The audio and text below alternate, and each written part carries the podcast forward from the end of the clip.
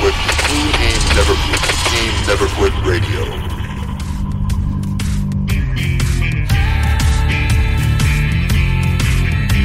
You ever think about quitting? It's the combat of life hammering the snot out of you. Well, stand by, dig in deep, and get ready to get fired up with us. Welcome to the Team Never Quit podcast, the number one podcast that inspires you to fight on. I'm your host, David Rutt Rutherford, here with Mr. Never Quit himself, Marcus Luttrell. Our mission is to help you embrace the suck of life, to teach you the values of working your ass off, and to interview the most hard charging people on planet Earth. We know life is hard. It's time for you to suck it up, Buttercup, and let us teach you to persevere in every environment imaginable by sharing real world lessons learned by those who never quit. That's right. It's time, Marcus, for us to help them defeat the Well, negative you fire me insurgency up, in man. their You lives. fire me up. Are you ready? I'm ready. Let's roll. Let's roll.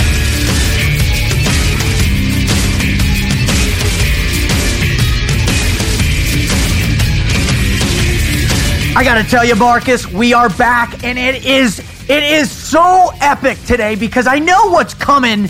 Is it's we got one of our own on, and when I, when we get that going for me, it builds up my pulse rate to a place where can you see my my my carotid artery just. You pumping got- out right now? Actually, got a little JVD going on because it's, it's hitting so hard, it's pushing. It literally is pushing out my carotid artery. Did you like that JVD? uh, you threw out jugular vein distension, and I, and I literally flashed back to 18 Delta, Right. brother. Uh, that was impressive. I thought, I, I thought How about for- that for the reach back? you literally pulled back into your med bag for that one on there. I love it. hey, but t- the cool part about uh, our our guest coming on is the fact that so we we spent most of our adult life with him. So when you when you when you bring somebody on and we get to go that far back in our own history to t- bring up those kind of stories and because he was a part of them, Yeah. makes it even more intense. Oh, it's so much better, and that's what I really love about the show is that we we get to reach out and bring on people that not only we have a huge respect for because of what they've been able to overcome, the adversity they face, the obstacles they've been able to you know to to cross in their lives. But there's a connection, and many times very close connections, i.e., the connection with you and Willie and Rick, and Yeah. and the connection with uh, me and Charlie. And man, it's just a powerful way, you know, to really bring to our guests what this show is all about. How small is the world? I mean, we're I so- you, know, you and I know somebody, and then and somebody that I met and brought on the show is, is connected by one person, probably. Literally, literally. I mean that that the old the old six degrees of separation of Yeah. Kevin Bacon and all that. It's it's so much truer when you move into the you start walking with people that are truly you know dedicated to the team never quit mindset. Right? We got that. We, we're separated by one. That's six degrees, one degree, one, degree, one degree. separation. So I just want to welcome everybody today on the Team Never Quit podcast. It is it is our honor, Mr. Never Quit himself, Marcus and I are so fired up to have you with us, and we're so uh, incredibly appreciative of all of you that are really getting behind the show, helping us spread the word, because you realize it's our mission to expose you all of our our listeners and our followers and fan base to the greatest never quit stories ever told, right, Marcus? I mean, these are the stories Yeah. that change people's lives, and they're they're coming here with us because they trust us. They know how positive the show is to really help the people that are listening, man. Yeah, it's bringing those those exceptional people with those exceptional stories and breaking it down and showing them that eh, even people who who follow them and know about them that that all starts at one place and everyone hits that adversity and, and these people have been able to push through it. And what we bring on here is the, uh, the kind of the antidote to how they do that and how and you, once you see how easy it is, then that's where you start. Right? I mean, because when you think about it, what we've heard over and over again, the repetition of, of consciousness in terms of, of, of getting into that mindset, it's what unifies us. It really does. And I love how you always put it into perspective that, hey, man, you know, you don't got to be a Navy SEAL. You don't got to be, you know, a country music icon. You just got to be a human being that's aware of what needs to happen. Believe in to yourself. Overcome. Believe in yourself, right? And that is a common thread. And I think, you know, Because no one else is gonna. now, now, no matter what to tell you, I mean, when it comes down to it, they're gonna you got to look out for yourself as well. Correct? It, it starts with you looking Sure. in the mirror every day, right? The best best way, then that's when those other people come in, and when they're trying to do the same thing, that's where it comes. That team environment, the power to bring yourself as an individual out of the hole. You can do a lot easier when someone's standing next to you. Right, right. And that's, I mean, you and I both know that, and our guest coming on today certainly knows. Now, now, one of the things that Marcus and I always ask our guests as, as, as we either finish the show or throughout the show is, you know, if you feel compelled to, we always, re- you know, say, put out the invitation that, hey, to write in and share your greatest never quit story of your life or share a story that you've heard from somebody that you love or you're passionate for or you know somebody that's been your mentor or has had been a profound influence in you to share that story. And and if if they're good i mean they're all good in their own way but if they're really good and they hit home for us we're going to read them on the on the show. So today instead And of if you hear a story on here that's similar and, and, and you think tops it, we want to hear it.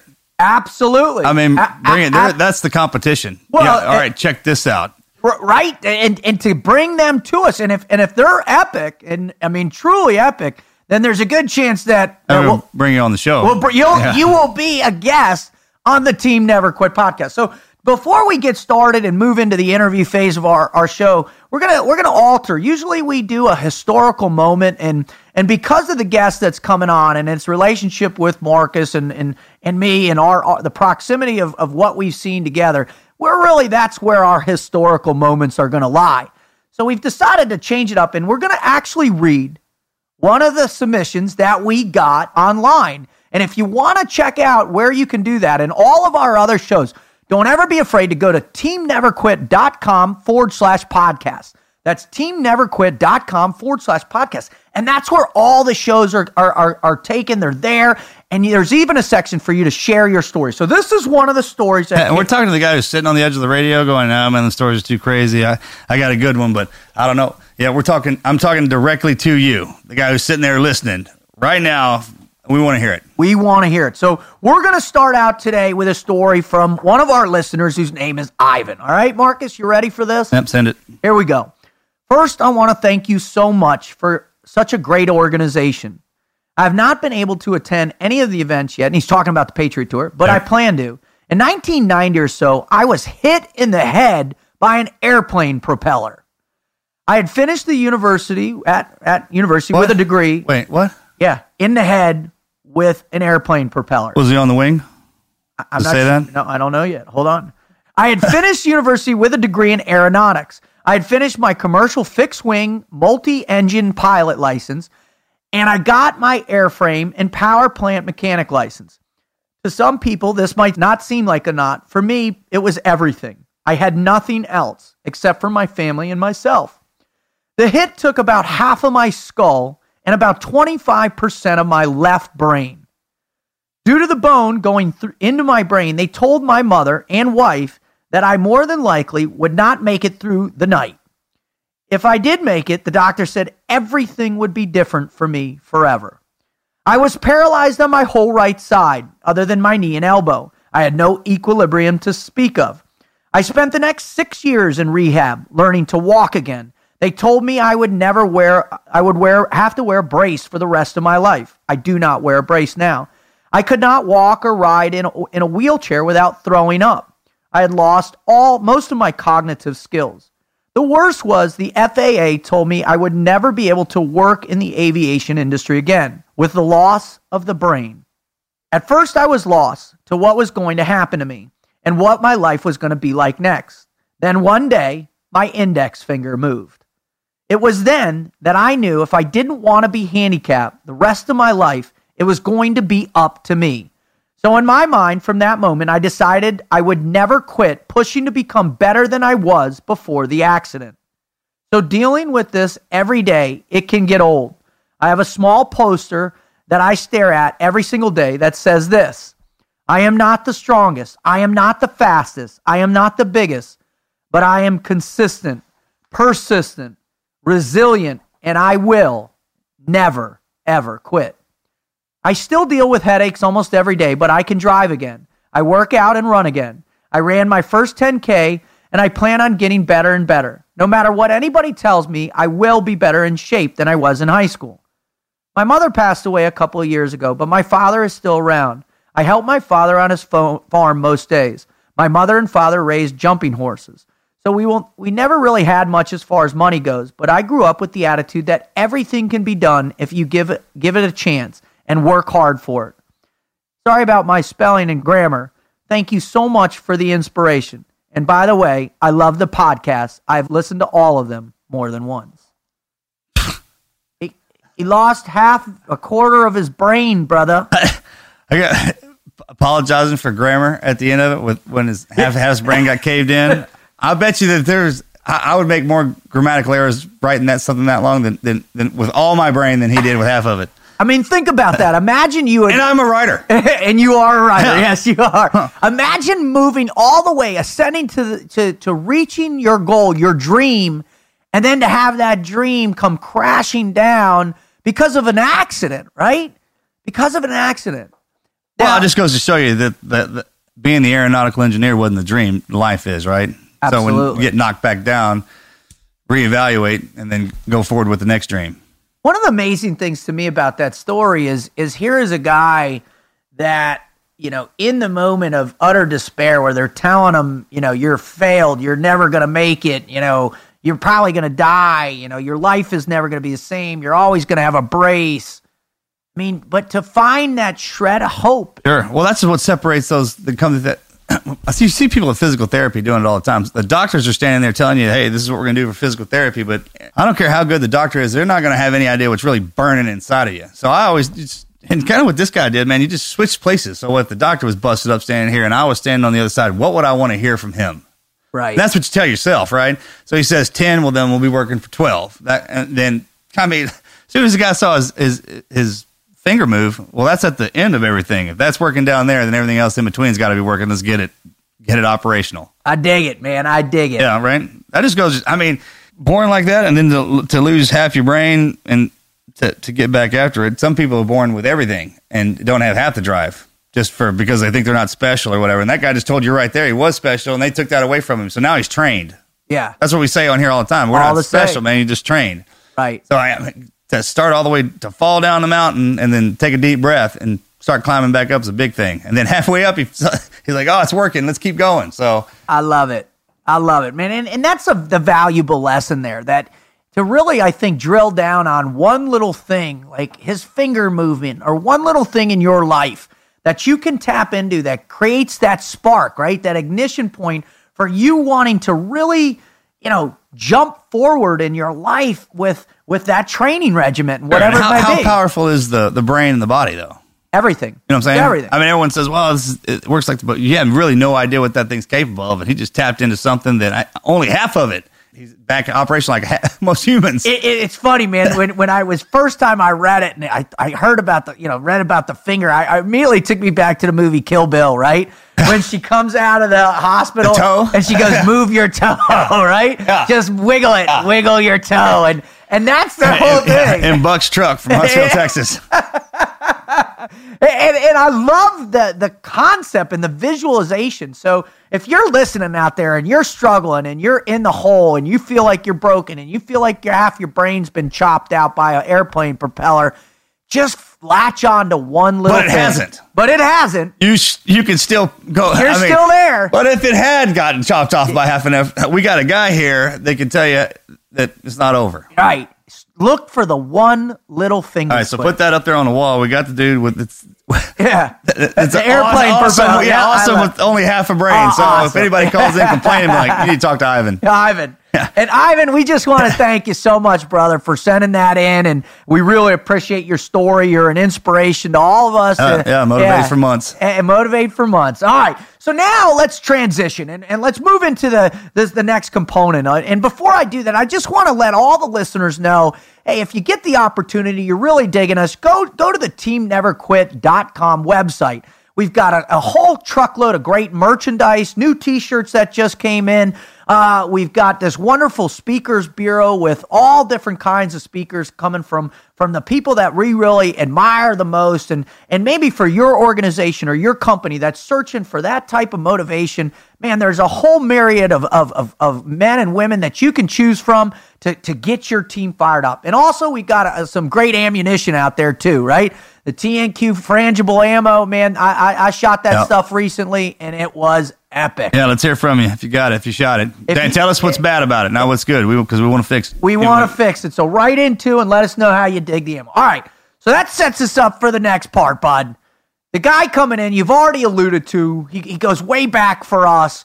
He's a guy that's been in and out of our lives. You know, he's a team guy, he's a frogman, he's a, one of the incredible entrepreneurs out there from our community in particular who's taken this wonderful experience of, of the SEAL teams and translated into a, a, a, a long time successful apparel brand called Forged, and you can definitely go check out all of his great new t shirts and old t shirts on forge.com. That's forge.com. So, you know, what do you say, man? Let's just get to it and Yeah. bring Mike Yeah. on.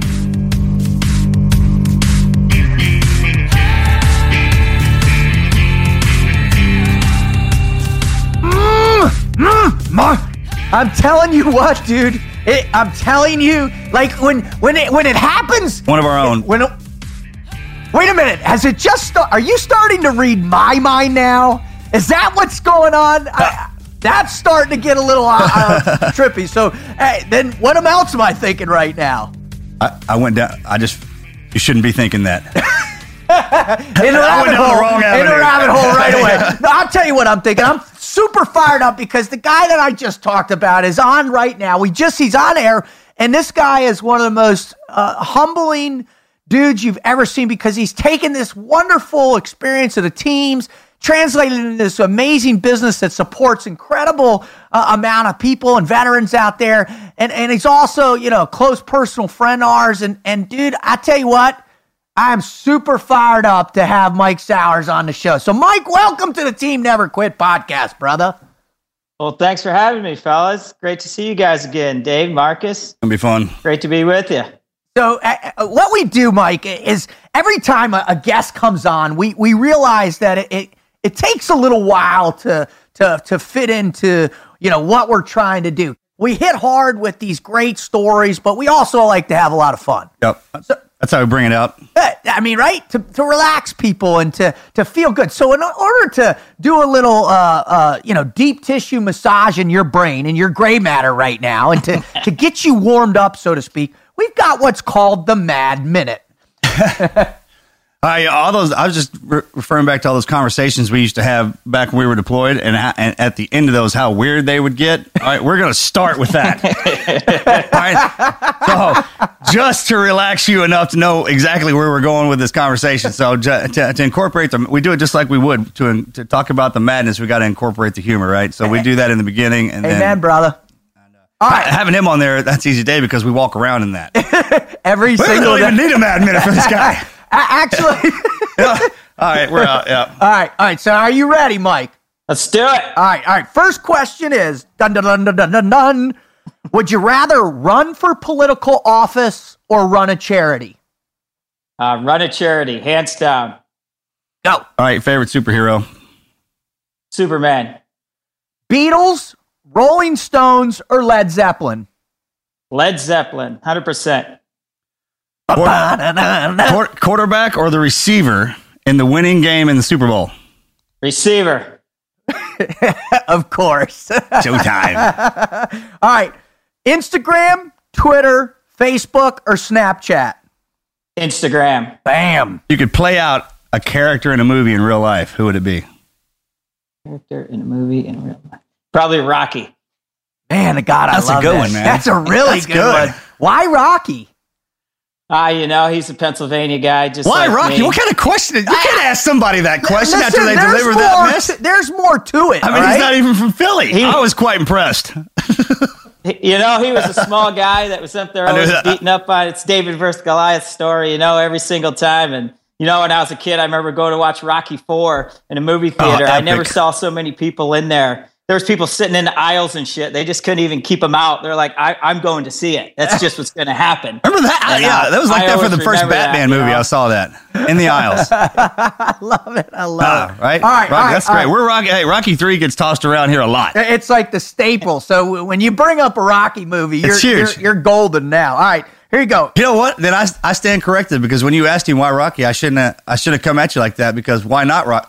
Good good point. I, you Came got around to on there's, me. there's deeper there's deeper things Yeah. going on I'm there, sorry. all right well thank Because we were just getting we're getting warmed up. just I'm getting warmed, up. all right all right ready here's the next question all right if there was one thing you could change about the world what would it be I mean, honestly, right now, you know, it's you know, it's just all the violent nonsense that's going on in the world right now. I mean, not to dull the moment here, but you know, just you know, like the slayings and the cop killings and all, you know, all the senseless killings throughout the world. You know, we need military, we need people to protect us, but just all the the, the nonsense nonsensical slaying and killing going on in the world right now. It's just too much uh, unneeded violence right now in the Yeah, world. that co- coming from a guy uh, like that, Yeah, yeah, yeah, that's yeah, no, right? Because it- he's not a, he's not a violent man. He's just a man of violence. That's the way you say that. And I, I And there's one of the greatest Says a lot. things that I ever, and we, we've got a guest coming up on, on uh, well, uh, during this batch of recordings that's going to talk to that nature of that, you know, great warriors don't have bloodlust in their heart. They actually want to propel the, the beauty of civilization, right? They want to protect it and to, and to acknowledge it. But you're, you're right, man. I just heard a statistic on the news yesterday, the day before that. It's every 89 hours, there's a terrorist attack now. And if, if, if we've gotten to that in the world, and that's not just in the Middle East, that's Oh, yeah. in Europe and all over. So, man, I'm glad you brought that up. I, I, I love that answer, Mike. That's my favorite. Go ahead, Marcus, for the last one, bud. that one was uh, that one floored me. I'm good. I got nothing, man. I, you know, don't, don't get me wrong. There's quite a few people out there that need some killing. Yeah. no, no. No, that's why I'm saying no. It's perfect because I, I know. Hey, use. Hey, don't worry, Mikey. Use a killer. I, I was seeing it. I was there, so don't worry. No one's going to confuse that. Uh, allow me to digress. yeah, don't worry, brother. Use a killer. right, awesome. I just took off my tie-dyed shirt before this. I am still living in Southern California. For anyone listen, make no mistake about that. Oh my God. All right, all right. Well, Mike, thanks for playing the, the Mad Minute with us. We just really love it. It brings uh, some great answers, and every time we're, we're we're incredibly surprised and just really thankful that people like to have so much fun. So appreciate that, brother. So you know the whole show, as we talked, but leading up to it, and our phone conversation yesterday you and I had, and it is this whole meaning for this show and our purpose is to is to bring wonderful guests on board who have a, a deep understanding of the never quit mindset and to have them share their greatest never quit story of their lives. So without further ado, man, please would you would you share that story with our listeners?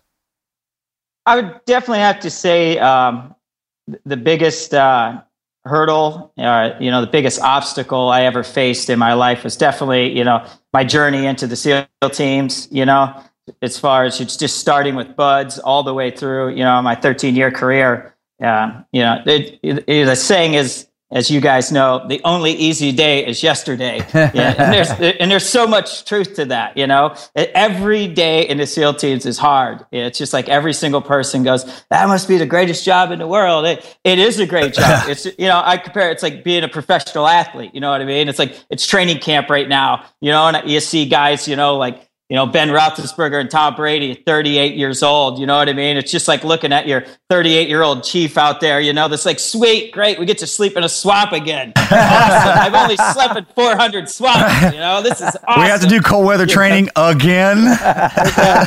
because I'm not sure if I remember how to sleep in the snow. All right. Oh my But, you God. know, it's just what it is. But you know, we have the saying, you know, embrace the suck, and it. it's so true. As you guys know, it's like you know that's what makes team guys team guys. Uh, but you know, I guess it, it's it starts back for me even in BUD/S. Yeah, I grew up in a small town in western Pennsylvania. Um, yeah, I, I I played a lot of sports in high school. Yeah, I was all state wrestler. I played football. Um, I, I didn't swim. We had a pool at my house, you know, but I never learned to, you know, be a proper swimmer. I didn't really want to shave my legs and stuff, so I used to make fun of my friends. That But you sense? hold on, but you did wear a singlet. I did wear a singlet. You got me there. uh, you know, and you know, you Yeah, I guess it depends on how hairy too. you are if you have to shave in one of those singlets, right? I'm from the south. We don't have that. brother, dude, I, I'd be shaving for days. So. and, and so after high school, and what I, I got a question. What drove you into the SEAL teams? You know, uh, I, I never, I had a couple uncles um, who were in the Vietnam War. And so I always heard stories. They were both in, uh, I had three uncles actually who were in the Army during Vietnam. Uh, one of my uncles was in the 82nd Airborne. He was involved in some Cool. heavy combat and stuff. And, um, you know, he was your you know, typical Vietnam vet, drove a Harley around, big beard, you know, always, you know, drinking Pabst Blue Ribbon, talking about killing at the, you know, family reunion when, you know, you're four years old listening to all these stories. I love those uncles. I, I love those guys. You are one of I, those know, I uncles. am, man. so uh, I was a great guy, and uh, finally he did get some recognition now for you know, and, and he's getting somewhat taken care of with the VA now, you know. But great guy. But I was just hearing those stories, you know, kind of got me interested in the war uh, or in the military and stuff like that, you know, and reading books about war and stuff like that. But uh, you know, I, I kind of planned on going to college. Uh, I, I had some offers for wrestling. And I just got to the point where I just hated school. You'll hear from a lot of entrepreneurs, a lot of, of team guys and stuff. I mean, I really got to a point where I was like, Right here. I, I, I knew, I knew what I wanted to do. You know, I The like, thing about that you is, know, man, I've never run into one of us, even even the 60 gunners, right? Yeah. Uh, let's say it like that. Even the 60 gunners that get out of the teams to go to college and, and don't make 4.0s. They don't just, they crush it. Yeah, yeah. Afterwards, but After not the- before. No, no, after the teams. After Yeah, they yeah, get yeah, out. but not all- uh, before. doctors, lawyers. I mean, you hear about them guys that go back and it's, it's a piece of cake. Yeah. After being in the teams. because they're focused now. Exactly. All right, so you got in, and and did you Yeah. have to go to A school right away, or did you get straight to BUD/S? No, I, I had to do uh, uh, the A school and stuff like that. I was kind of before they had the whole SEAL prep program and all that. But uh, yeah, actually, uh, I, I it's funny how I, I chose to go to the SEALs because uh, you know I saw that movie Navy SEALs, and honestly, tell you the truth, I mean, I, didn't, I thought it was like Attack Force Z or something. I, I didn't even realize, you know, you know, they were really Hey, guys out me. there. You know, I was probably like 15 years old or something. Watched it, and uh, then uh, a friend of my brother's who uh, he, he knew from wrestling uh, was back home on leave actually, and uh, he came by our house and uh, I asked him what he was doing. He told me he was going through SEAL training, and I was like, SEAL training? Like, he's like, like Navy SEAL. I was like, that movie with Charlie Sheen. He's like, yeah. I was like, really? I was like, that's is it cool? He's like, hell yeah, it's cool. It's like a wrestling team that runs around with machine guns. And, you know, little did I know, you know, he was like in second phase of BUD/S and didn't really know shit. but, Right. know, it was it was en- it was enough to sell me on it and get me interested. in it. I started reading about it, you know, and I'd always been interested in skydiving, scuba diving, doing cool shit. You know, I was like, I either want to be like a stuntman, you know, or, or I want to go in the military and do something badass and serve my country, you know. And I did, you know, I went to the guidance counselor and said, he's like, what do you want to be? I said, you know, I was like 14. I was like, I want to be a stuntman, you know, in like small town in Pennsylvania. He's, you know, before the internet, he's kind of like, well, uh, what's a stuntman do? I think, well, I don't know. You watch TV, jump off buildings, you know, catch yourself on fire. And Stunts. he's like, yeah. from, what I, from what I've heard from the emergency room at the hospital, you've already been doing all that shit. I was like, yeah, but that wasn't practice. But anyway, uh, so that's how I got, got interested in it. And uh, then, uh, you know, I did the old recruiter thing, went and uh, signed up and everything. And a little did I know, you know, you needed a certain rate to go to, but I was like, I don't care, just give me any rate, you know. And I was supposed to be a gunner's mate, and you Yeah, know, what- what were he, you? he could have made me a yeoman because that's actually a rate to go to BUD/S. And uh, luckily, he's like, "Well, you're a torpedo man's mate." And I was like, "What the hell is that?" And he's like, "Well, it's like a gunner's mate. So guns use torpedoes." I was like, "All right, sounds good to me." so, God. so uh, What what BUD/S class did you go through Hell Week with? I went through Hell Week with uh, BUD/S Class 212. Jack, Okay, because you, I, I, I, I thought you were two thirteen for some reason. So right on. Okay, Is what were you? two oh eight was my Hell Week class, but I graduated with two oh nine. Right.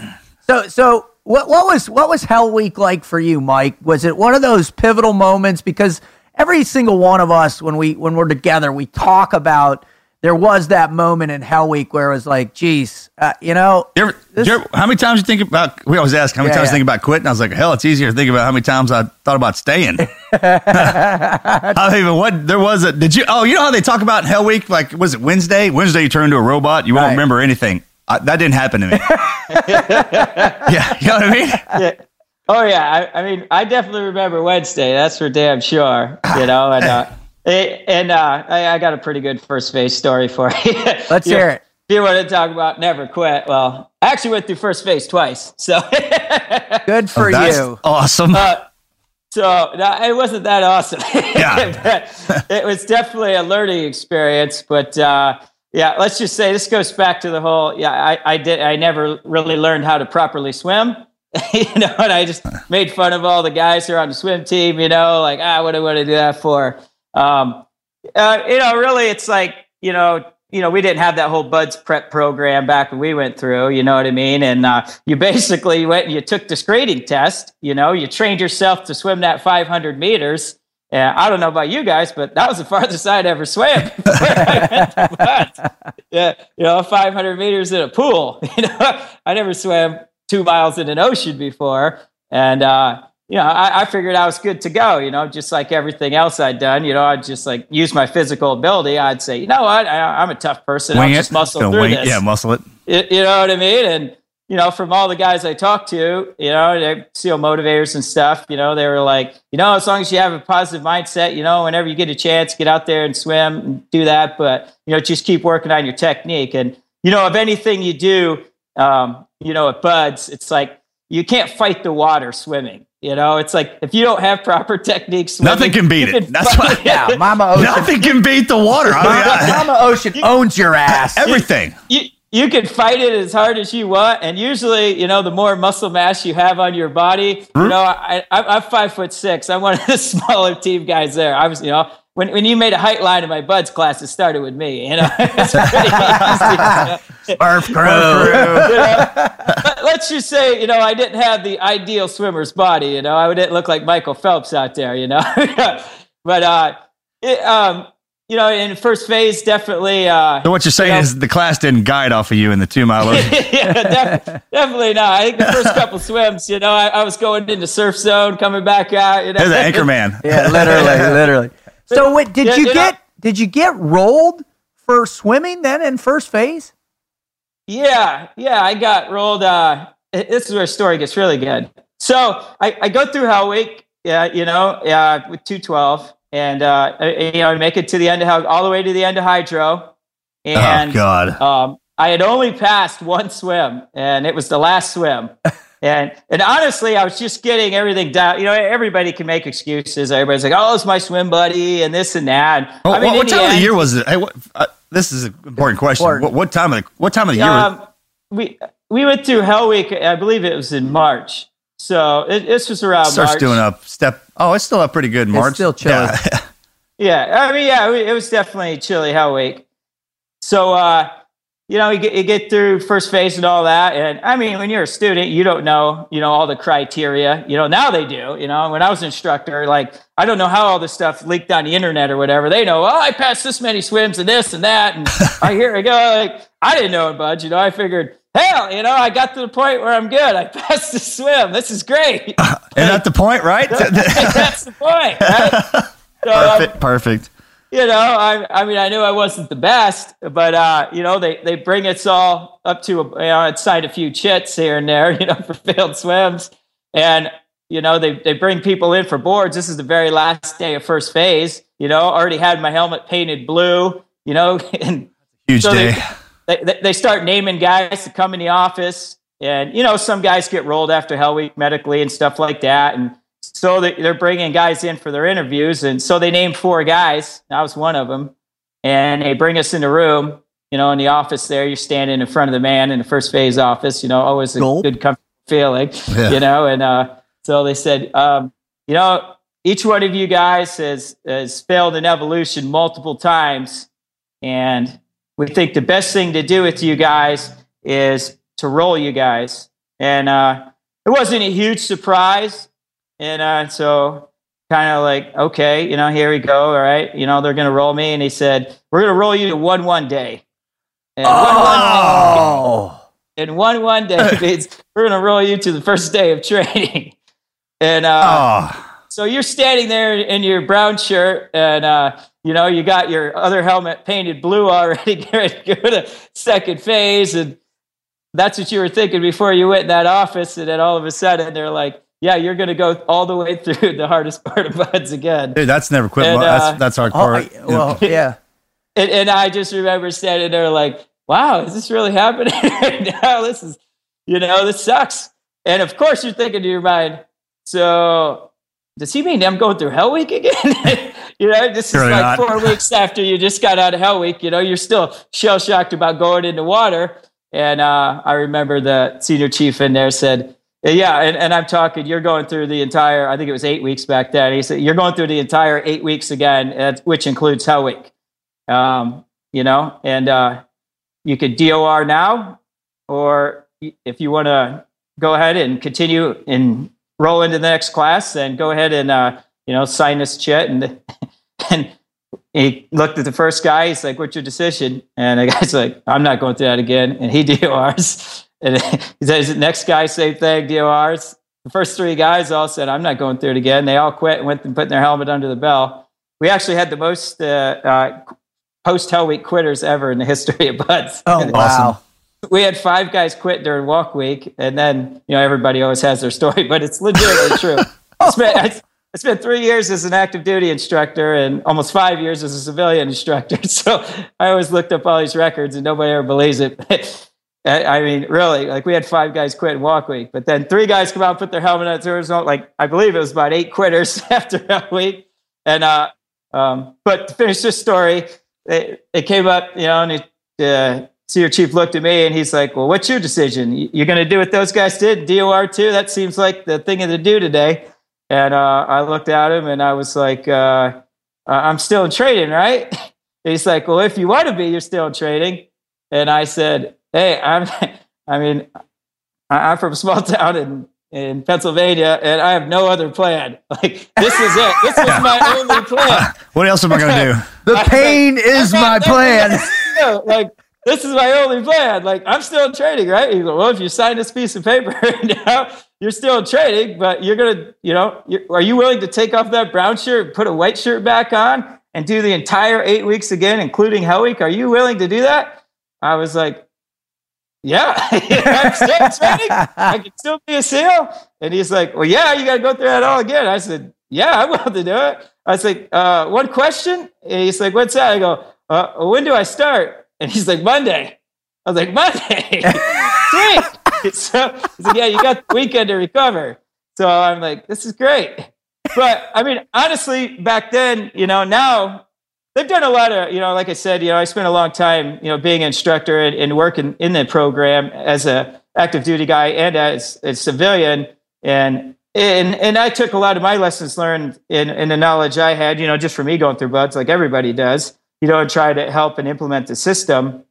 And definitely one thing, you know, that they learned, like back then, you know, when we were in BUD/S, it was pretty common to roll guys to one one day just because there wasn't any kind of rehabilitation program, Yeah. really. You know, it I was kinda remember like- those. That brother, was that brother, was rehabilitation. Brother, I, Rolling I, you back was rehabilitation. Dude, dude, I, I I got I got rolled three times, brother. I know what getting rolled Dude, back I is had all two guys about. in my class rolled back from the island to one one day. To one, one one day, and one and they both went back and, And they were doing again. log PT when we were graduating. I'll never forget it. and and one of them didn't make it, and one of them did. That's awesome, dude. All right, I'm sorry, Mike, because this is an epic story. Yeah. Tell me what happened. Did you go to one one day? Oh yeah, yeah. So you know, Monday there I am, showed up, and uh, luckily we had a better proctor that class, and it was funny actually because that proctor was one of the meanest instructors there, and all of a sudden he turned into like one of the best guys once he was Oh, your proctor. aw- You know, you see him flip around. Uh, the guy named Doug Sholand. I don't know if you've Oh, of my he's one of my favorites of my he was him and Corey Knowles were the nightmares in my hell week, but I mean he made more people quit than the plague and but he turned out, I mean, one of the greatest guys, one of the greatest seals I've I've ever been exposed to for sure.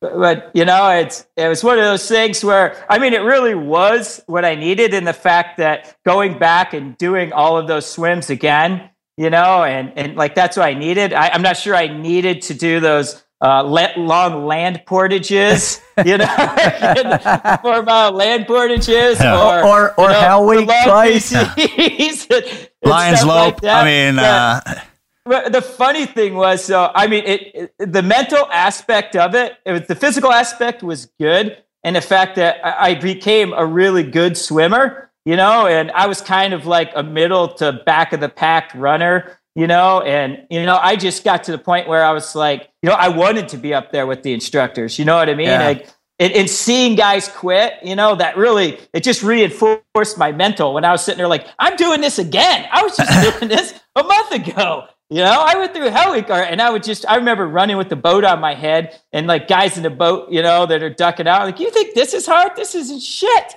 I'm like, we're gonna do this for five days in Hell I Week. love You- it. you probably made more people quit than the was like- instructors. I was like, get out of here, you pussy. right, you know, same. it was like, yeah, Well- I mean, it was like tough. And the instru- and I'm sure like the instructor saw that, you know, and you know, Scholler would always be running with us. You know, he was kind of a short guy too, so he'd be back. I was a Smurf crew, you know, no big surprise. No. you know, so you know, he's kind of like back there. He'd be like, you know, you always be motivating that one guy, you know, who runs their guys out of the boat. You know, so Yeah. like, run him out, Mike, run him out. You know, yeah, get him out of here. You know? so, you know, I, I kind of became that guy, you know, and, and you just wanted to be up there, you know, especially after being rolled, you know. It's kind of like when you were in that office, the last thing they said to you was, you know, you're getting another shot, but if I ever see you in this office Sure. again, Yeah. You're done. for anything, You're like done. you're done. You're But done, Mike, you know. Mike, I got a quick question for you. That that's a that's a big hit to to most people out there, and people out there take those kind of hits on a regular basis in their lives, and they're have they're forced to go back to the beginning to start over, if you will. But as as you so eloquently put, I mean, just in that office alone, in that in that board, three guys who had made it, they, they weren't willing to do it because of the the magnitude of the pain that was involved. That weekend, did you go through any uh, you know uh, you know were you did you get nervous about the decision? What were you thinking about that weekend that got you fired up to then catapult yourself to be the guy who wanted to be in the front of every run, every swim, every everything? What did you think about? I, you know, I had had some faults back at, uh, like I said, back in high school. You know, I was uh, uh, all-state wrestler and stuff, and you know, my senior year, I, I got upset in the district tournament. You know, and uh, I was one of the highest seeded guys, and basically I got upset right away. So I basically, you know, had to fight back through the tournament. You know, just to qualify. You know, to, for the next tournament.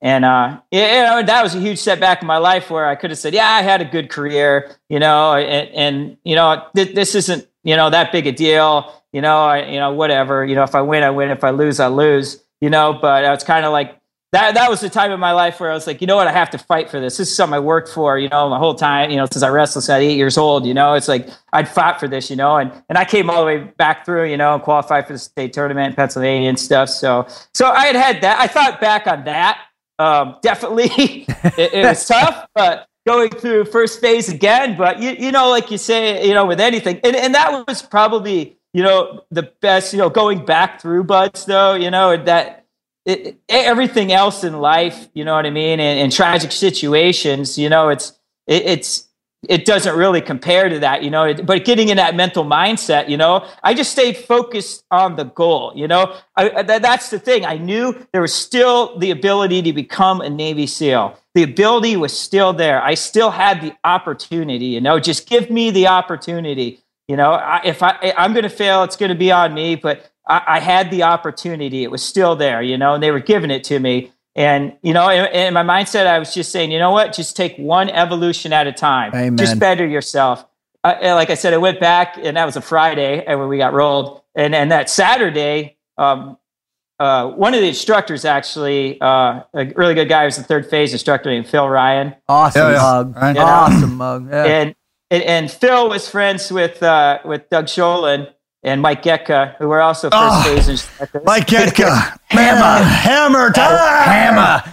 The hammer. time. Dude, hammer. He called my name out on a golf course years after training, and I still had that shiver back in my of your head. You're like, I started, I "Ah." started looking for water. I was like, man, he's like, Troy, Mike Getka, if you're out there, we love you, brother. Yeah, we you're love the you. hardest man I ever, have ever, ever. ever met. Oh, he's still out there. I've run into him a few places. he's definitely still out. He's cheated death a few times. Oh, man.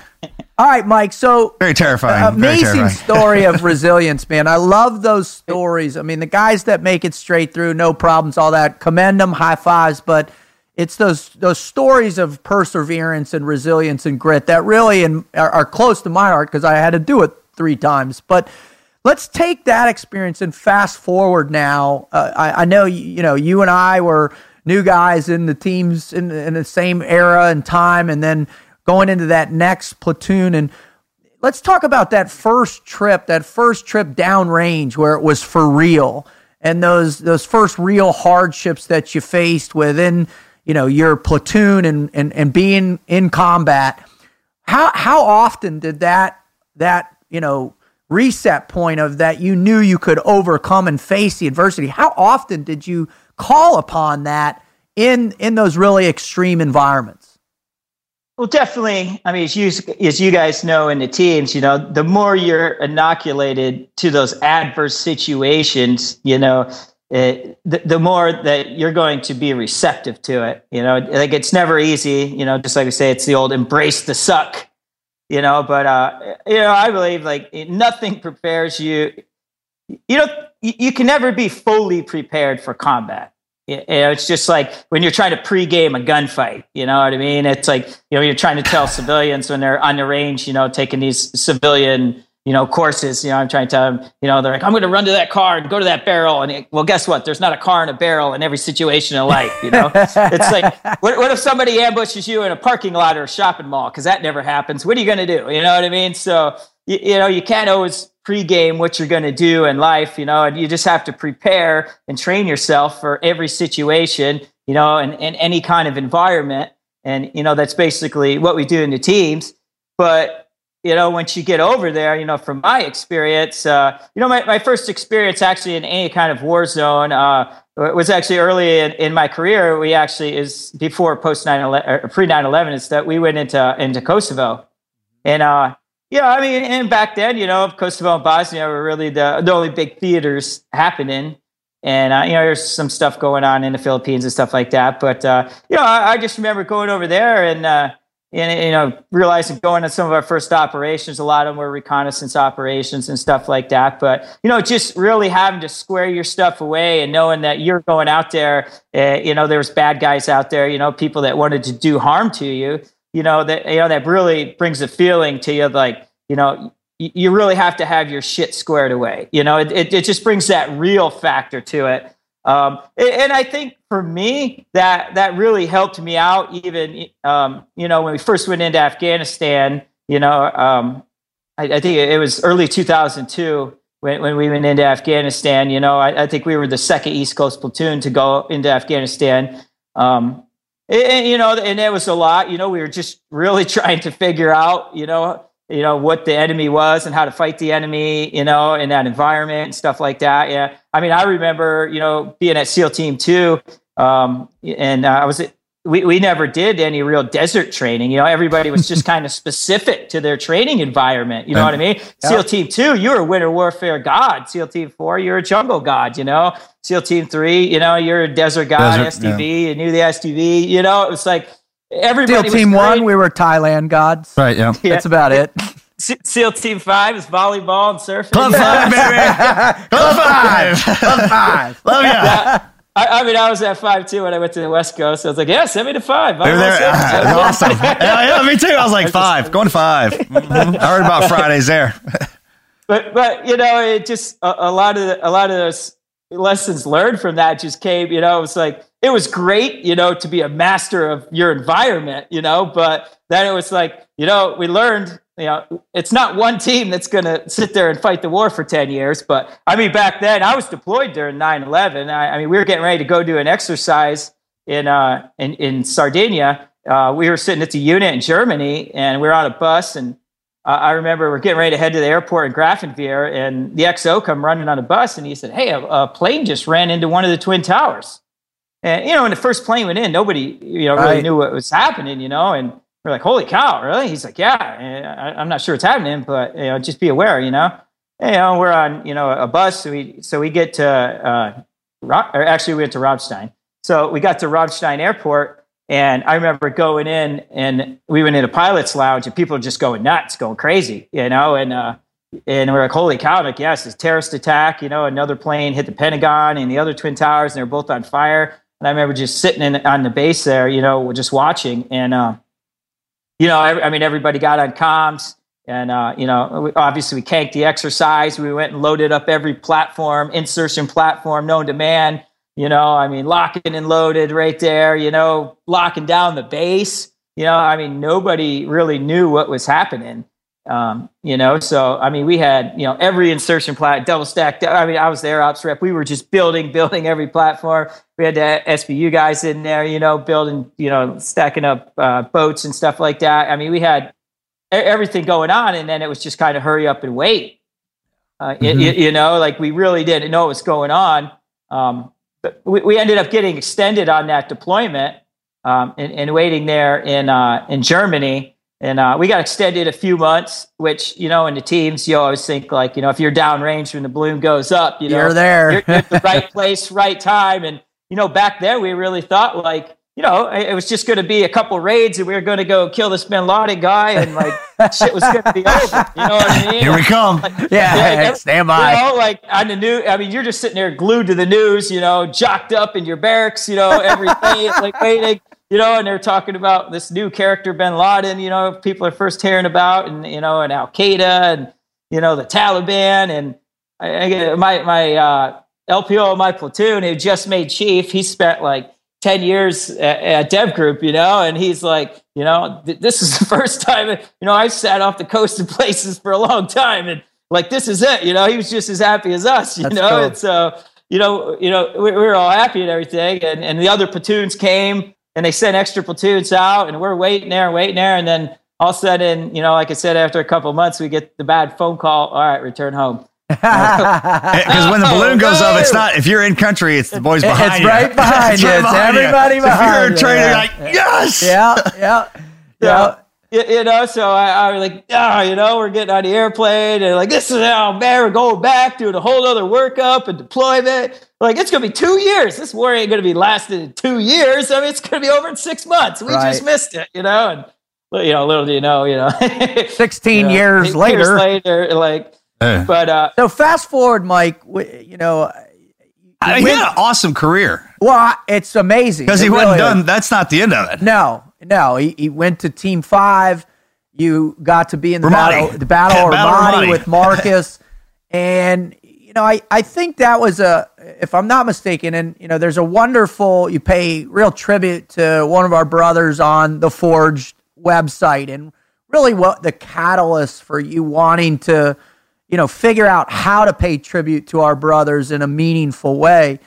Can you can you describe a little bit that moment where that light went off in your head that said, "Hey, you know, there's something beyond my carrying a gun in life that I'm going to be able to continue service." What help us understand that moment in your career? You, know, it was actually you know kind of a strange moment in my career because I, I even now when I like when I, when I reflect on it and, and try to figure it out myself, I'm still a little confused because uh, like Marcus said, you know, we deployed together into Ramadi, and uh, you know, we relieved uh, the Team Three platoon that was over there, where uh, Mikey Monsoor had been killed and Mark Lee had been killed, and you know, several guys had been injured in that platoon, and you know, we knew what we were getting ourselves into, and we knew it was dangerous, and everybody was fired up.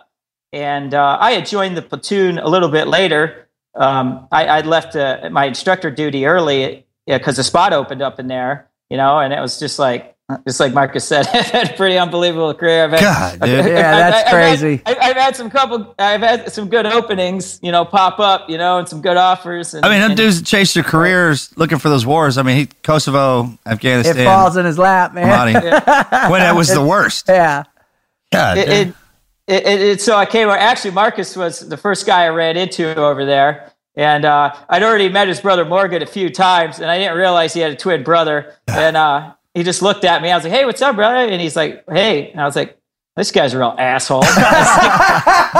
That's what I. That's what I hear all the time. People are I, constantly. said, I, s- I said, I'd met, I've already met you a few times. And then he looked at me and goes, I've never met you in my life.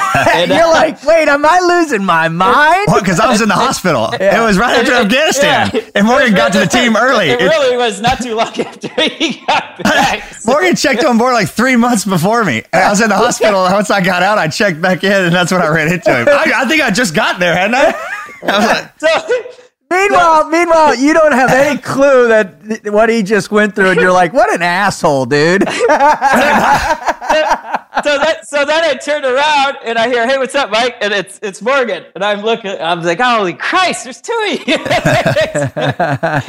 so I, I mean, it probably just slipped my mind, but uh, oh, after that, yeah, you know, everybody was super welcoming, and uh, you know, you know, it was uh, it was great to get in, into that platoon, and I mean, it was just you know right away, you know, it was like boom, get your gear on, you know. It, it, it was a big change of pace, you know. You, you just leave instructor duty, you know what I mean. You come over and it's boom, like you're in the platoon, man. You know, we're running and gunning. You know, I was, I was, and you know that back then, you know, that's when we started, you know, moving into like task units and troop size Yeah. movement, you know, Right. where you were working with bigger groups and stuff. We were bringing in more players and more elements, you know. So you know, it's a lot of you know, just dry runs, a lot of mount work, you know, a lot of urban stuff, and you know, everybody was real welcoming. We jumped right in there. I actually, you know, running point man on some operations and stuff like that, and um, you know, it was really, it was really good. Everybody in the platoon was great, you know, and there, there was quite a few guys in there that I'd put through BUD/S trading, you know. So of course you come Cool. over as an instructor, you know, like, and oh, and those man, guys, here had, we go those guys again. have done two platoons back to back together. Yeah. they didn't get broken up. Right. So we, he and I, Morgan, and two others got dropped into a platoon that had been together. for for two. For two yeah, deployment. that's that's awesome. So in, in that deployment, you know, was there a moment because Marcus talks, you know, about it, and he chatted it a little bit when we had Chad Fleming on that. You know, there was a, a different era or different or uh, a different energy going on because of the intensity of the conflict, the intensity, and and also you know coming off of, of Mike Monsoor and and and and, and Mark Lee and w- did you feel that focus within the or within everybody that hey this is real this uh, not that it hadn't been before but man we really got to get focused. We really got to bring that team that never quit mindset to the battle space every single day. Was that palpable? Oh yeah, definitely. Uh, I mean, like I said, you know, when we went into Afghanistan, there, there was a little transition period in there. You know, we landed in Kandahar, we got there, we had time to unpack and get our stuff together. You know, it was early in the war. You know, it took a lot of planning. You know, to figure out the missions. You know, there was a lot of intel gathering. Where Ramadi, like the city, was mapped out. You know, it's like Team Three did a good job of really like putting all the outposts in the city and really kind of gaining control of it. I would say it'd be like you know putting police stations in downtown Los Angeles or in South Central Los Angeles. You know, the criminals are still out there, but we we established you know some good you know strongholds and some strong police stations there. But you know, we still have to go police the villains out there. we have to get to them. yeah yeah. That was the So- problem. so so I mean there, there was definitely you know I mean there was literally like we landed put our stuff in the back of the truck and they were like lock and load your weapons like we got to drive to the base like we might get contacted from like where we're driving into the base you know and, And, like and remember well, holy the remember the short route was was was IED like they can't you can't even go down it. So we had to drive around the lake. Remember that? It took seven hours. and, and those two, that, oh. that was that was always the choice. The choice was, well, here's what we're going to do.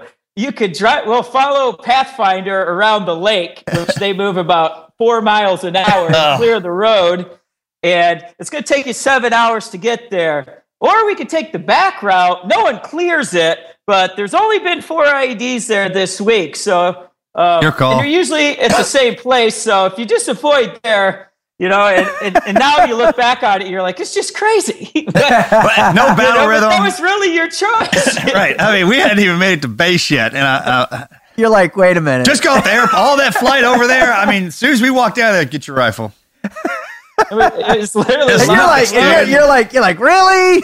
You're, well, well, first they, they pull up in an up armored six by, which has about a dozen rounds into the impacted into the bulletproof glass in front of him. Shot it. There, there's rounds and stuff on the side of, the, I can't. What do we call that thing? Omega Supreme. Optimus Supreme. Yeah, Uh, Omega Supreme. Yeah, Omega Supreme. I'm not a huge Transformers fan, so one of those two. But, but I mean, that No, thing I am, don't up worry. in there. You're like, all right, let's get in this thing. Like, hopefully that didn't happen on the ride over. You know. So- Oh my God. but but uh, you know, just getting there and you know, and, and getting the debrief from the team three guys, you know, and, and like you know, we knew a lot of those guys. Some of those guys I'd known since BUD/S, and you know, just seeing you know how they were reacting, you know, just from you know all the casualties they had taken in their platoon, and you know, just the level of seriousness and. You know, th- when we did the turnover briefs and how everybody, how squared away their kit was, you know, they had everything laid out. They had pictures laid out. You know, I, and Jocko, you know, he was the task unit commander for those guys. You know how intense Good. Yeah. Jocko is. You know, and and Leif Babin was their OIC. You know, so just having guys like that giving you debriefs and and letting you know just how intense everything was, and you know just how locked and loaded you need to be, how physically fit you needed to be to get through that city. You know, and and how you, tight your kit had to be, how the vehicles had to be rigged. I mean, it, it was like there was no time to. It wasn't like the old deployments where you're like, all right, we're gonna go out and have a beer, and then we're gonna talk about it. We'll talk about this later. We- Hey, we just got off an in there. airplane, man. We give us a couple. Give give us a couple days. Well, we got some jet lag going on. Dude, I remember that first that shakeout patrol we did, uh, rocket sauce. Just because, uh, hey, you guys squared away? Oh, sure, yeah, we are. Remember Leif and all a few of them guys d- took us on an op around the city, just a shakeout patrol. Yeah. I was praying we got in a gunfight because I, I was had my. I just remember everything was so heavy, I wasn't streamlined. and when we got back, that's Jocko said, "Fix it." That's you know how he is, man. He's just like, "Fix it." And, I mean, you're stripping stuff light is good, Lord, man. They were there in the summertime, man. We were there in the winter, so it's a little different. But God dang, Yeah, man. that's hardcore.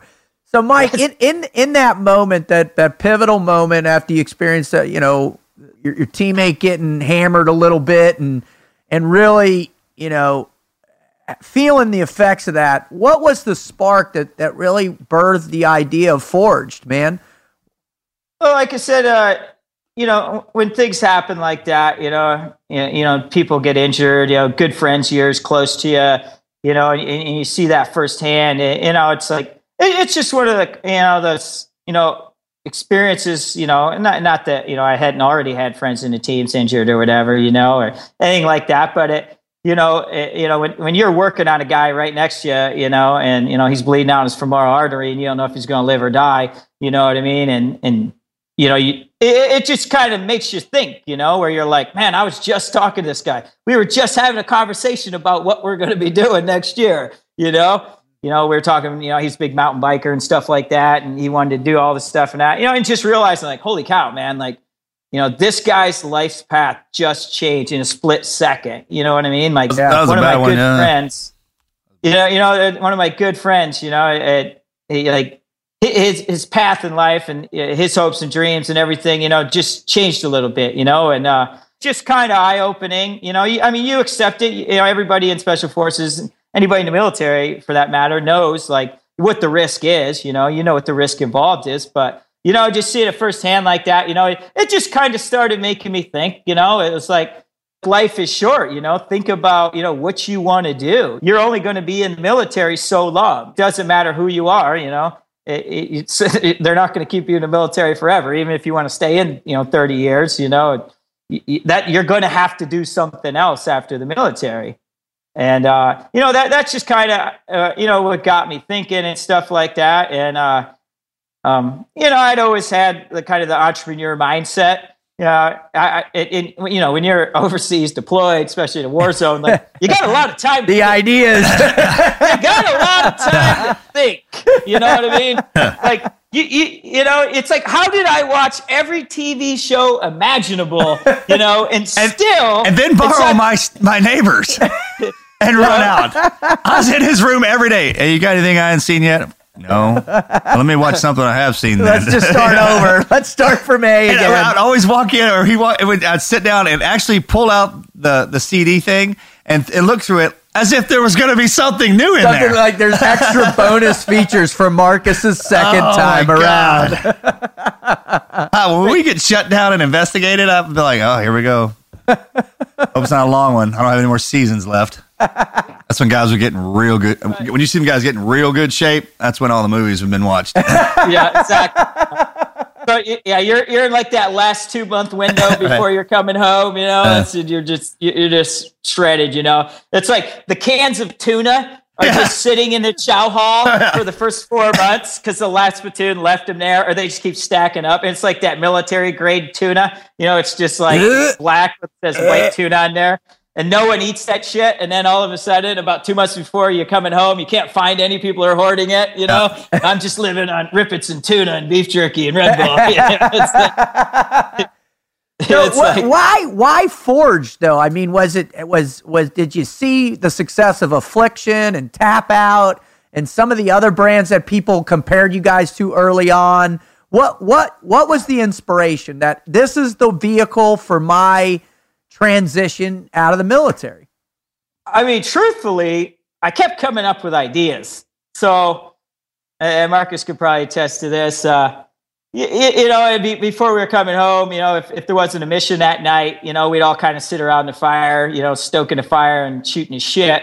And, uh, you know, I, I'd start running ideas by, you know, you know, how you get an idea in your head and you, you just can't even sleep. You're so excited about it. And then, like two days later, you bring it up, and your buddies start poking holes in it, and you're like, "God, that really is a dumb idea," you know? Or you're like, or you're, like- or- or you're like, "You don't know, man. You don't know. It's going to be successful." You know?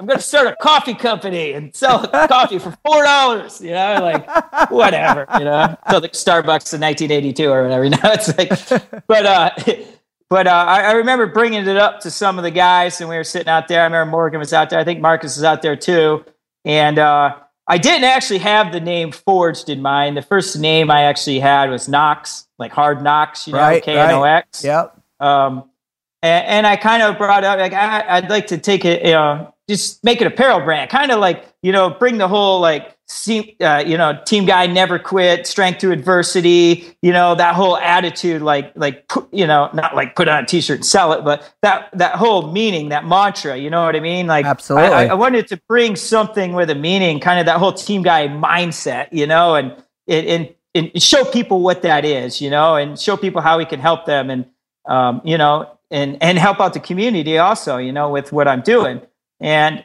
and some of the guys are like, yeah, that's a pretty good idea, you know. I mean, just like everything naysayer, some guys are like, that's the stupidest idea I ever heard. You'll you know? never do that. They're like, that's retarded. What do you know about making t-shirts? Like, did you even graduate high school? Nothing. That's why it's going to work. I don't know anything about it. I That's don't why know it's going to work. a damn thing about it. No mistakes. Ex- Exactly. No And, bad uh, habits. uh, you know, and uh, and when we got back, actually, uh, a couple of the guys got together and are like, "Hey, you know, uh, you know, we should make a, a, a T-shirt to represent, you know, the platoon and uh, you know, for for one of the wounded guys, Elliot, you know." And uh, so uh, a couple of the guys got together and, and made a T-shirt, you know, and guys were wearing them around and everything, and and that's what kind of sparked the idea. So you know, then uh, you know, I, I made a shirt and uh, I just kind of you know put it out around the team. You know what I mean? The old trunk of your car, Yeah, you know, yeah. like. And guys started asking for, you know, hey man, let me get one of those, man. Hey, let me get one of those. And uh, you know, I really didn't know anything about it. And uh, you know, I, I teamed up with one of my good friends, uh, Ryan Williams, uh, who was another team guy who uh, was a, a roommate at the time, and he knew a little bit about graphic design and stuff, you know. So, you know, he's like, "Yeah, let's try it out. What the hell, you know?" So, so well- we I, I remember, man, I walked into Danny's one day and you and Ryan were in the back selling the gold leaf forge tribute shirt. And I remember walking up and I and I just thought it was a really cool design. It popped off that shirt. That gold leaf was killer. You know, I was in the kind of, you know, I was an art major in school, and I remember it just stopped me and going, "Damn, there's some creative team guys oh, out there." I still have my Invictus shirt. But but what really hit me the most that day was when I asked you guys, why are you selling the shirt and who's it for? And you talked about the gold guys. And and you know, I think for me, Mike, and we've talked about this, one of the most phenomenal aspects of of who you are and what your company does is that that that that desire to give back through these you know, that mentality, that mindset, the never quit attitude, the Invictus desire is is always there. So why is that such a pivotal part of Forged? And and tell us about some of the other shirts you've done that uh, you know have that meaning behind it. You know, we always wanted to give back, you know, and and, and we really did from even the very first shirts that we sold. You know, we made donations to Navy SEAL Foundation, or you know, we just and we really didn't know how to run a business back then. I'm not even sure we were really even a legal business. Um, you know, like and when we did, you know, do the gold team shirts for the three gold team members that were killed. Um, you know, we ended up raising about three thousand dollars in the in the bar that night, and uh, and you know we just wrote a check to each family member. You know we found out who it was you know and just wrote them a check you know. And you know back then we thought that's just all you had to do you know. And uh, it just it just did that you know. But you know i mean it was great. Because it, it, it, it and, seeing some of the gold team guys actually represent it and wearing it. And you know i had quite a few friends that were on gold team then you know and said hey man this is really awesome what you're doing. And uh, you know all the family members you know wrote in and, and wrote a letter you know. And uh, and uh, I remember there was actually a guy who works in the apparel industry who, who lived in Coronado behind Danny's, had no idea who he was. And he really didn't know much about Danny's either. And he came in and saw everybody buying these shirts. And he's like, oh my gosh, how much did you raise so far? I was like, I think I raised about 2,500 to $3,000. He's like, in a bar? How long you guys been here? Like, I don't know, uh, like two hours? He's like, oh my gosh, here, here's my card. He's like you guys got something here, man. Like you got hell of a following. And and, and he actually helped. He was the first guy to ever be like, man, like how much are you paying for t-shirts? You're like, uh, fifteen dollars. How much are you selling it for? Twenty. Wow, like you're gonna go broke real fast. Yeah, you are.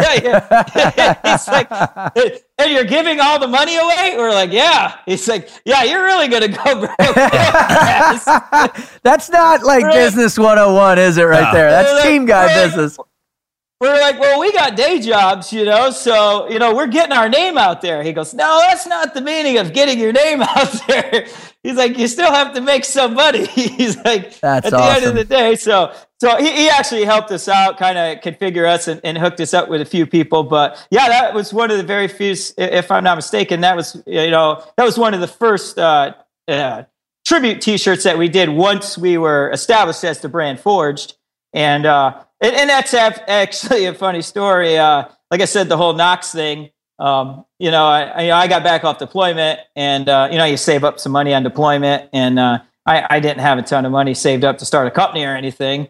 So uh, basically, I, I invested all the money I had into the company Knox. You know, which at that time I think it was about fifteen thousand dollars, and we had already we had already printed all that, money, uh, that all that apparel up, and uh, we had four different shirts and we get a, a, cease and desist letter in the mail from another company called KNOXX that is like in California. And, and they're like, yeah, you know, you could trademark infringement and da da da. And, you know, so I call a lawyer, you know, and he charges me about $180 for the phone call. And, uh, you know, then tells me, yeah, I need a $1,500 retainer. You can fight this. And so now I'm sitting there like, oh my God, like, like we got nobody. All of our money's tied up in a brand that somebody's already has trademarked or likelihood of confusion. And then you talk about facing adversity again, you know, and uh, this was literally, this was actually after I'd gotten out. This was like a month after I'd decided to leave the military. Oh, wow. I, did, I didn't have,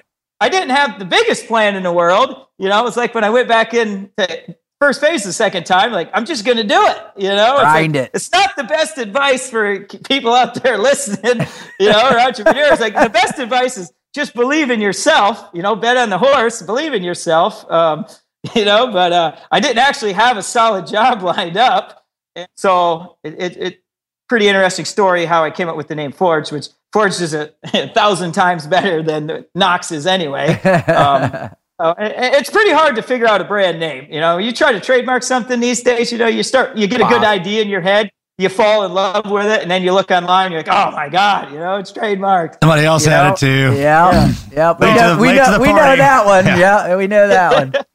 so um, I actually was looking. I don't know how I was going through my closet, and I go by my old BUD/S Hell Week T-shirt, And there sits my old BUD/S Hell Week t shirt from BUD/S Class 212. And the saying on it says, The hardest steel is forged in the hottest fires. Cool. And I said that about Yeah, three good one. times in my head. The hardest steel's forged. And I'm like, forged. And then I think, like, you know, what do we use in the teams? You know, uh, I mean, you say like forged is a hardening process. You know, like, is that guy forged? You know, is he forged in combat? You know, anything important in life when you talk about like the kind, America was forged. You know, Texas was forged. You know, you know, the just the meaning of for, forged. You know, it's to form with great uh, concentration. You know, by heating and hammering, beat into shape. You know, Get it really, really hot, and really, really cold.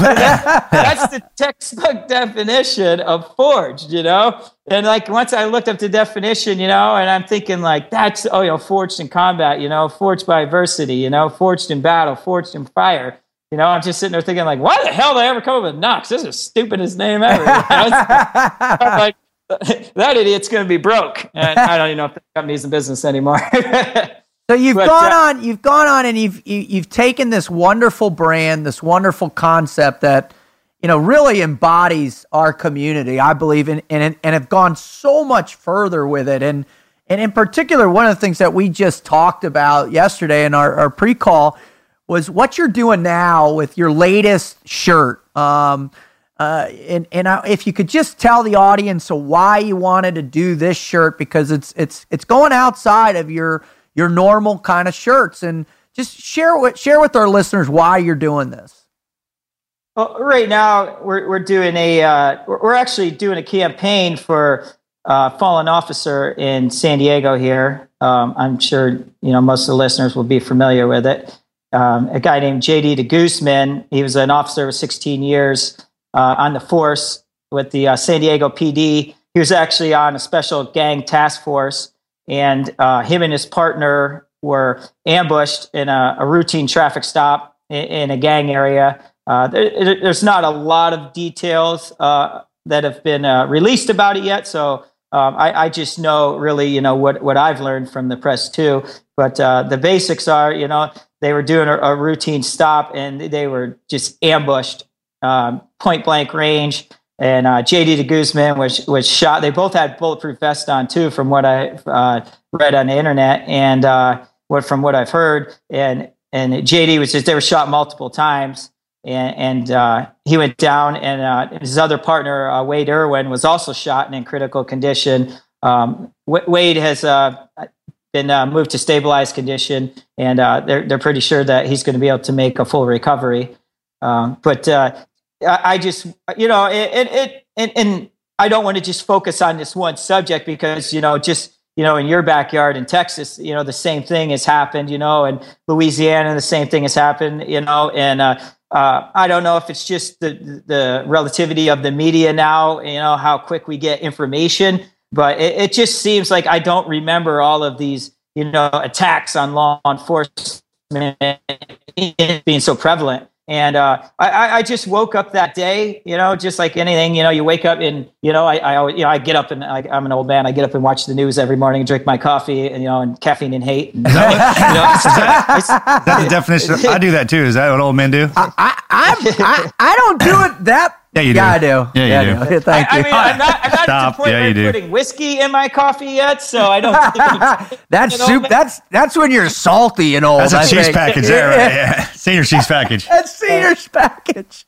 but yeah, so you know, I got up, do my morning routine, and and I just saw, you know, and, and uh, I think it was uh, Fox News or CNN. It was one of the bigger stations, and they started talking about the shooting in San Diego, you know, shooting, and I was like, I recognize, you know, like, that looks like San Diego. You know, I was downtown. I live downtown. And then they like, yeah, you know, they started talking about the shooting last night in San Diego. One officer had been killed, and one is in, cri- in critical condition. You know, and uh, you know, you just get that feeling of, man, I, I can do something to make a difference. You know, and, and we've done it, you know, with other, you know, team guys in the past. You know, and and helped out other foundations in the past, or you know, helped guys, you know, foundations, you know, guys who've perished, you know, and they have foundations for scholarships and other things, and you know, whatever it is, it's just that ability to help you know and and, and sometimes it just it, it just becomes an overwhelming feeling when when you know you can do something to help. You know, it, it's like that team guy mentality. It's like if you drive by, you're in a neighborhood and you don't even know where you are, or you're overseas on vacation and you see somebody committing a crime or, or slapping, you know, some lady around, you know, and you just know, uh, you know, I have to do something, you know, just as a good human being. You know what I mean? Like you, Yeah. are like, I, I have to do something. You know what I mean? Even though it may be dangerous or you're putting yourself out there, you know, and you, you just you just have that feeling, you know, and uh, you know maybe everybody doesn't get that feeling, but I know probably most team guys do, or you know, most special forces guys, or you know, guys, you know, in, in law enforcement, you know, firefighters, guys that are in a, a service, you know, to protect and serve. kind of born know? into you, I think, when you come because you're like, hey, send me all the time when something would go down with us. Like, send us, send, send Yeah. us. We'll go. We We'll wanna go. Whatever it is, we'll go. That's the only reason we're here because we'll go. I don't care what it is, just go. Yeah, like we we used to have written on the wall, eh, you know, in Iraq. Marcus can attest to this, and and, and I don't want to take credit for it because it was written up there by the Team Three platoon. But you know, it would say, "If not me, then who?" You know, if not me, then who's going to do it? You know, and you might not want to do it, but if not me, then Yeah, who? my You know, favorite who one was, uh, going to do it. If uh, if every if every team guy were like me, where would the teams be? Yeah. Yeah, that's, That's a good one too. Well, I, I tell you what, Mike. You know, I, I think y- you are the you know the absolute example of who will do it. I mean, just listening and, and knowing you for as long as I've known you, and, and just your commitment to the SEAL teams has been amazing, uh, both in and out as an instructor, as an operator, as a civilian instructor, and now you know your commitment to your business uh, and to the people that are loyal to the Forge brand. I know I am. I have I have four shirts that I wear regularly and, and, and I'm super proud of. In particular, you know, the legend shirt that you guys made and raised over, if I'm not mistaken, about like 1.4 or 5 million dollars for for Taya and everybody. Uh, you know, it's you're you're doing the things that you you, you say are true, and it, and I just go back to that place, man, where you know you, you didn't quit when you got rolled, you could have quit. When you were staring at it all again, Hell Week again, twice in Hell Week, but you didn't quit. And I and I think Marcus, you and I uh, can both just e- extend just this warm, you know, gratitude and thanks to you for coming on and sharing your stories with our listeners. Yeah, I mean, I, I I was looking forward to it for a while. It's, it just says a lot about you. Hell, I had a great time with you, man. I mean, everyone else gonna say nice stuff about you. I had a great time with you, and I, and I still do. We still hang out at the at, when we get together once twice a year. So, but I just remember when I when I started hearing your backstory and sitting down and, and those that that whole time out at Ramadi because you remember, man. That's the I mean, the, sitting outside that tent, I was like, we were in hell. T-shirt company sounds like a great idea. Anything bad? I mean, it was bad. I love it. I mean, god dang, dude, and I, he got out and did it, and then uh, Well, God bless you, Mike. If, and if you could just hang out and stick around, we're going to get into the after actions report. But uh, for now, all of our listeners who listen to this segment, man, in, including us, thank you, Mike, for coming on, bud. Uh, thank you guys for having me, man. It was a great time. Thanks, brothers. Awesome. thanks, brother.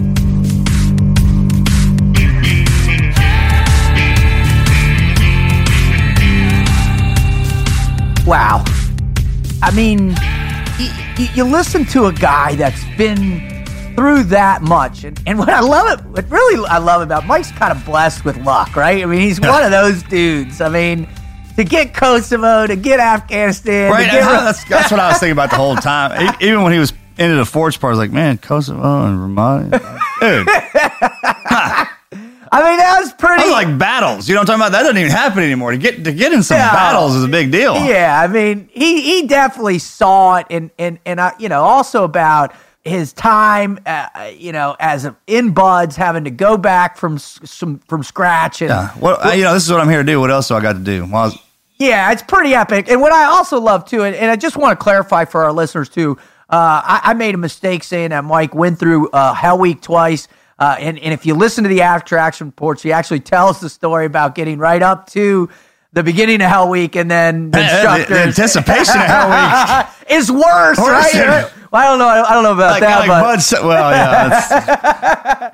But anyways, what was so cool about Mike was really, you know, we always joke about it, Marcus, right? What are we gonna do with our lives once we hang it up? yeah.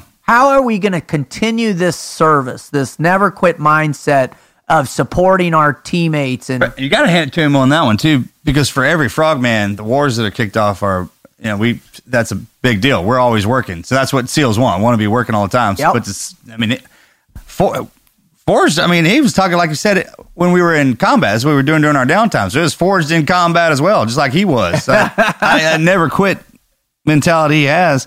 But to jump jump from something that you work so hard to get, that's the, the thing about the uh, hardest for frogs. Right. It's because it's so hard to get in there, and you got to appreciate how much he loves. You know, he is a team guy. He's a guy. He likes hanging out with the boys because look at his career path. absolutely. I mean, we say that the guys go through all that madness just so you can hang out with that group of guys. totally. All right, we go yeah. do this. I hang out with guys like Mike. Yeah, yeah. But to, to step away from it and then be successful on, he'll be successful on whatever he does. A- Absolutely. Yeah, he'll start. He'll, Forge will get to where it runs itself, and then he'll go find something else to do. And you know what I love about his attitude, and, and it, kind of- I think it kind of it was uh, it brought out a little bit when he talked about how he goes to his board, the, you know, Gecko and everybody look at him, they're like, you got to go back to day one, hour one, and, Yeah. and he and he and he just he said, well, and he went and got two margaritas and Yeah, started getting his I wonder what would happen if he'd if he'd have been the first guy instead of the last one. Good question. Good question. Yeah, yeah. If you start, if know, like, because he's an instructor too, should probably ask him like if you were to, if you knew the guy was getting rolled but would stay if you, or you say it like, hey, well, in SEAL training we want to find the guys who don't want to be there either way, but.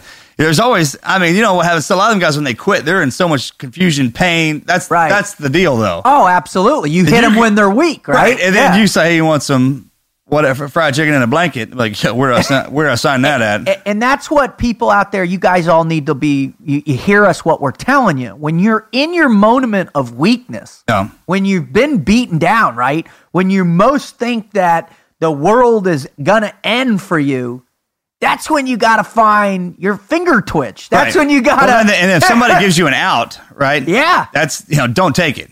right. I mean, because that's what they do in training. They the the beat downs. You're like, oh, I can't get any worse, and then.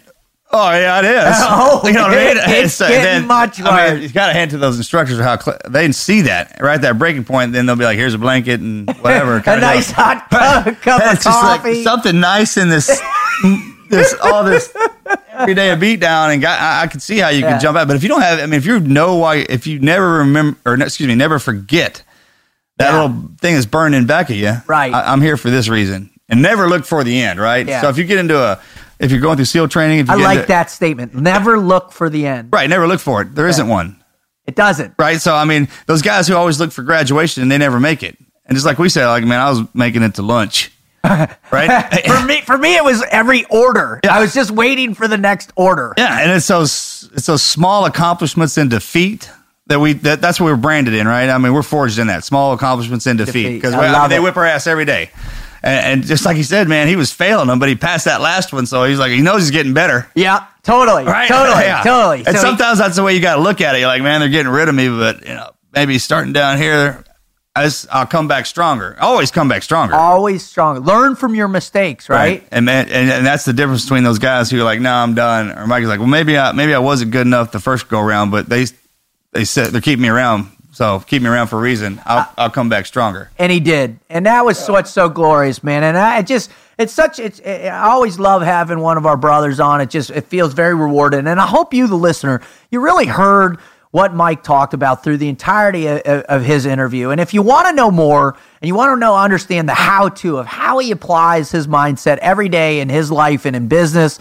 Uh, you know, don't forget to turn in, go back to our, our, our page at the teamneverquit.com forward slash podcast. Find his show and on it there's an after action report. You know it's about 20 minutes long. You'll really dig it. It's Mike Sauers how to on how to facilitate the never quit mindset in his daily routine. So check it out there. Also when you're there don't forget to go over to teamneverquit.com merchandise section. Check out our shirts and and man we just really really welcome your support. And, and we hope you understand why we're doing this. Right marcus? Yeah, absolutely. we, we hope you really can appreciate the reason we're doing this is to make sure that you understand that it, it it's inside you, right? It's in Every- them. Everybody. I mean, look, I, I'm not. We're not coming at you from a pedestal. I mean, we were born common. I mean, Amen. and we're just a conduit to all those exceptional people that we look up to as well. and you know, we've been in the trenches, and everyone everyone's going to go through that. Everyone. Right? So the connection that we put from from the listeners to the to the people we're interviewing, man, it just it ought to let you know that those, those, those yeah those same phrases keep coming out. and How Yep. important that is. It's, it's really about that baseline, co- connecting all those those baseline dots. So when you get back, hit back down to it, you push back up through it, and before you know it, you're looking back like, man, I, I was just practicing to be one of the good one of the good guys. now I'm up here. Yeah, I've done it. I made it into the pros, or I made it wherever. So it's, it's Absolutely. Well, listen, the, the human condition is a wonderful thing if you're willing to work hard and never quit on your dreams, right? So we're so thankful to have you here, and I always like to end the show by thanking, you know, God first and the Lord and Christ in my life, my my wonderful uh, teammates and Marcus in particular for doing this with me, and and I'd love to thank my family, especially my wife, the Admiral, my two beautiful little girls, and and just the privilege of being on this microphone and sharing all with people to help you, to give you something to invest your lives in, in an idea and a concept that works. And I, I just feel very blessed. So so thank you for that, Marcus. Sure. Thank the good Lord above for giving me all my talents, my friends for helping me find them, and the boss for marrying me. Good Lord, love that woman. Man, she's been all summer. She's been away on that uh, uh, mission trips in Uganda, and I, I don't like that too much. Well, the boss is back, Yeah, brother. I'm, like, getting weak, man. Like, ladies away. So I, I missed you, honey. Welcome back. Love you. And thanks to all y'all for, for listening to us and letting us do this. Amen. We're out. Um,